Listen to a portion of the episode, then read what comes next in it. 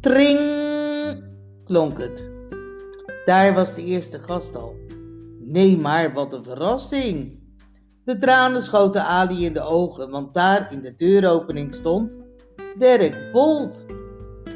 Hij was door de speurtocht van een Lola bij Ali terechtgekomen. En je moet weten dat de man van Ali kok was op de grote vaart.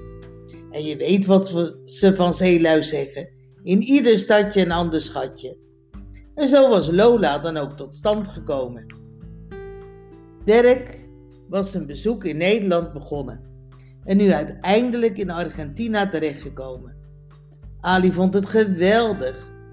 Nu had ze er een dochter bij, want zelf had ze drie zoons en natuurlijk ook schoondochters, maar een dochter was toch wel erg leuk.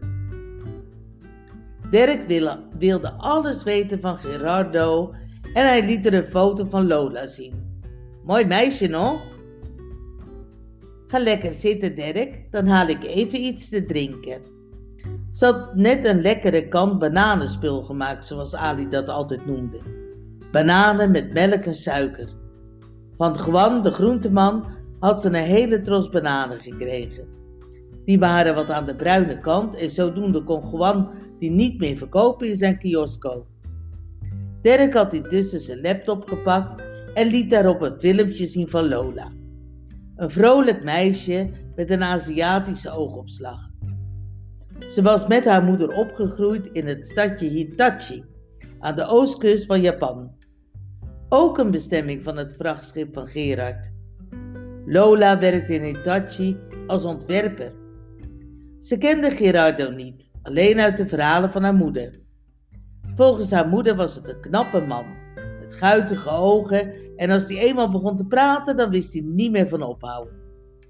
Hij kookte voor haar moeder ook het liefst de Hollandse pot. Bruine bonen of kapucijnes, iets wat ze in Hitachi nog niet kende. Eén keer was hij in april in Hitachi en had hij alles in oranje bij zich.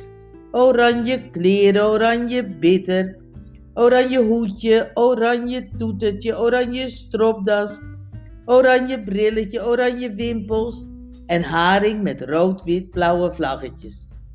Maar waarom bleef altijd een raadsel. Ali's aandacht was bij het woord oranje meteen gewekt. Ze vergat even de pratende Lola op het apparaatje, zoals ze alle mobiels, laptops en computers noemde, en spuide haar kennis over dit fenomeen. In de vlag van Nederland was geen oranje te bekennen, vertelde Ali raadselachtig. Dat kwam weer door Willem van Oranje wissen. Honderden jaren terug had hij de opstand tegen de Spanjaarden geleid. En het was natuurlijk de achternaam van het Hollandse Koningshuis. Vol trots liet Ali aan Dirk haar Koningshuismuseumpje zien. Er waren zelfs Barbiepoppen van de koning en de koningin bij. Dirk vond het allemaal geweldig. Zeker omdat Lola als ontwerpster bij Toy Japan werkte. Wat zouden ze daar vinden van een keizerlijk Barbie-stel? Tring! Daar ging de bel alweer.